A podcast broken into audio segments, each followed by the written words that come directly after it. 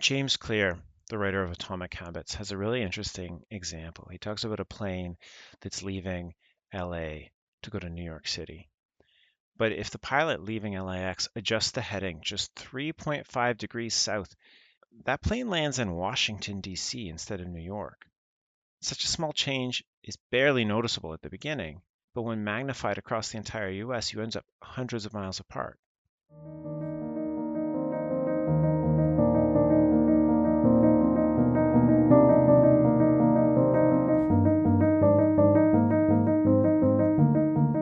Welcome to the 35th episode of the Leader Rising podcast. I'm your host and coach, Paul Carvanis. We're those who can't stop, won't stop. Life is good, we want more. We want to live life all out, leave it all out on the field. We want to strive, love, compete, succeed, play, chill, dream. We want to live. Sometimes life is about having less to be more saying no to the good to make way for the great, and about manifesting your will and your dreams into reality. It's okay to demand the best of yourself because you are strong and you can handle it. We've got this. You've got this. We'll do this together, one step at a time, by dreaming big and living bigger. I've been journaling daily for quite a while now. It's been an amazing experience for me. I think it's really helped me level up who I am and, and how I appear in this world. Some interesting shit comes up for me while I journal.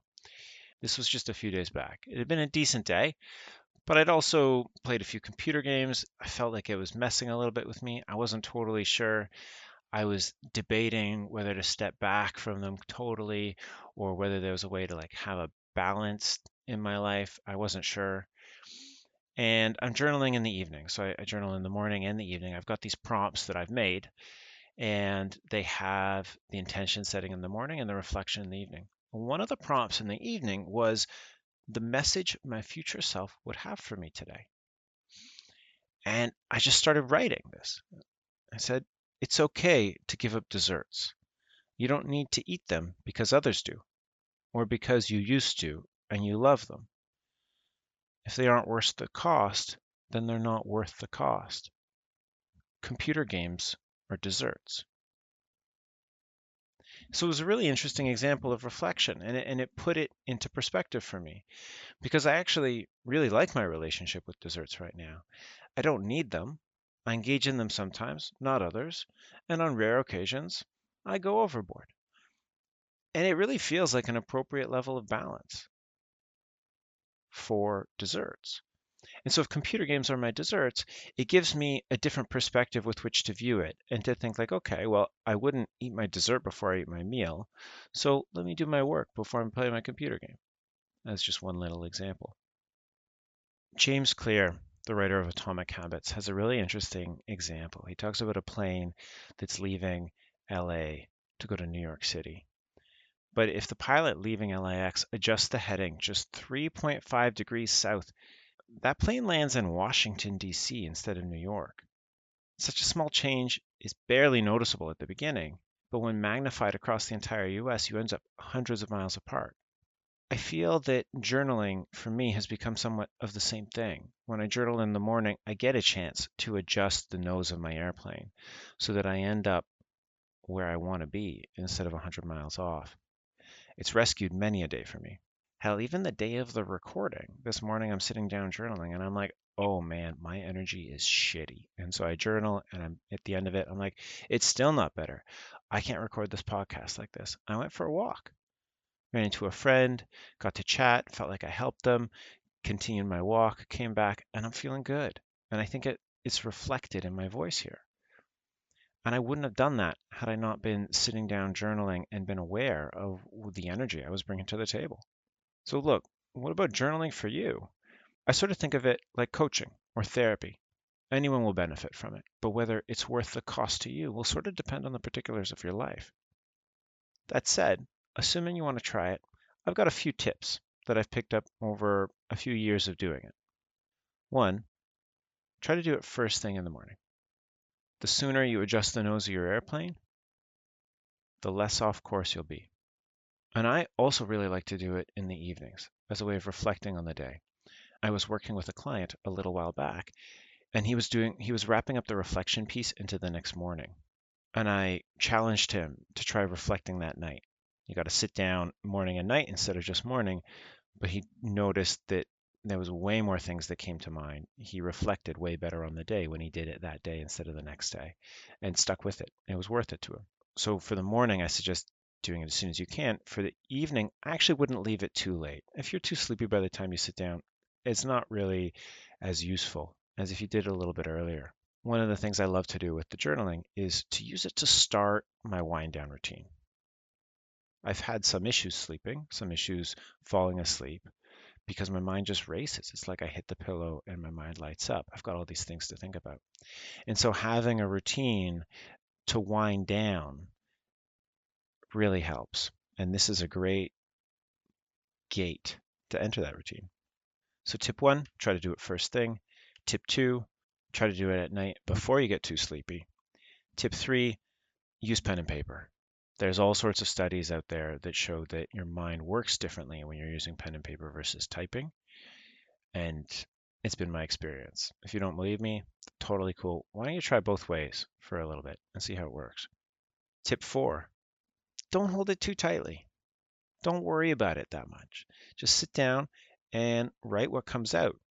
I have found that there's something about how fast my brain moves and how slow my pen writing is that actually helps in accessing the next layer below, the next level deeper of what's going on in my head and in my life. So that's actually a feature, not a bug. And I would note here too that doing all this helps me sleep better. Having this little reflection, this brain dump, uh, really does help. And some days, like last night, I go, I lay down, I'm like, oh boy, I was sleepy, but this ain't working. I got up and did another brain dump, just sat there with a blank page and wrote for a while. And it's amazing what comes out. Actually, this podcast episode came out. This is where those tips came from. And what's amazing is that I did it in half the time last night than it would normally have taken me this morning because my mind was just in that space. So, those are the big tips. I just want to talk about two more things. One is time blocking. So, I've used blank pages, I've used my journal prompts, I've used the Brendon Burchard High Performance Planner, and time blocking comes highly recommended by a lot of people, including thinkers that I really respect, like Cal Newport. And I found two big benefits to time blocking. One, when I block out the day, I can look at the day that I've planned and see if it's realistic. Your first time, you may not know, and it may take you a little bit, but after a little while, you start to get used to how you're blocking things and how much time things actually take. And I got a sense from blocking when I had too much on my plate for that day, when I wasn't being realistic for what I was going to actually be able to get done. The other big benefit of blocking is that I got my break in, I got my workout in. I'd say like, okay, I've got this meeting at 12. If I'm going to hit a go for a run, I need to be out the door at 11:15. I'd block it in.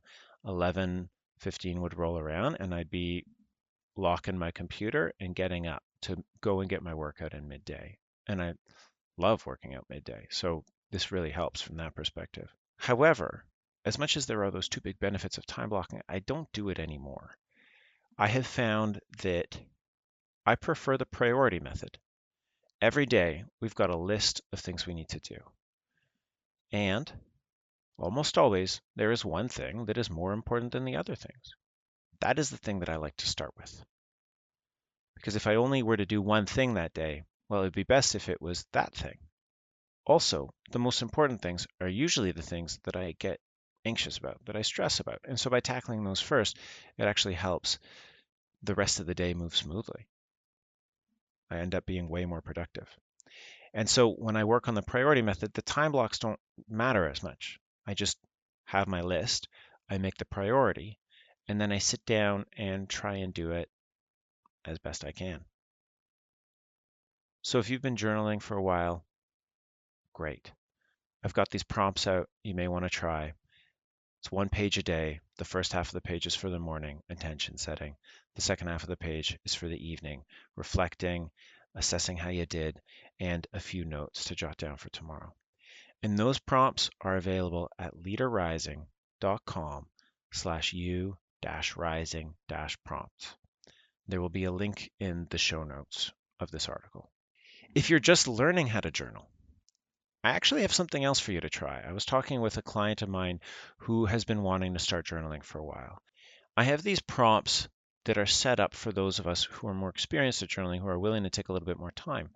But when you're trying to build a habit and you want to try and keep it to less than two minutes at the get go, then the prompts that I have aren't that great. It takes longer than two minutes.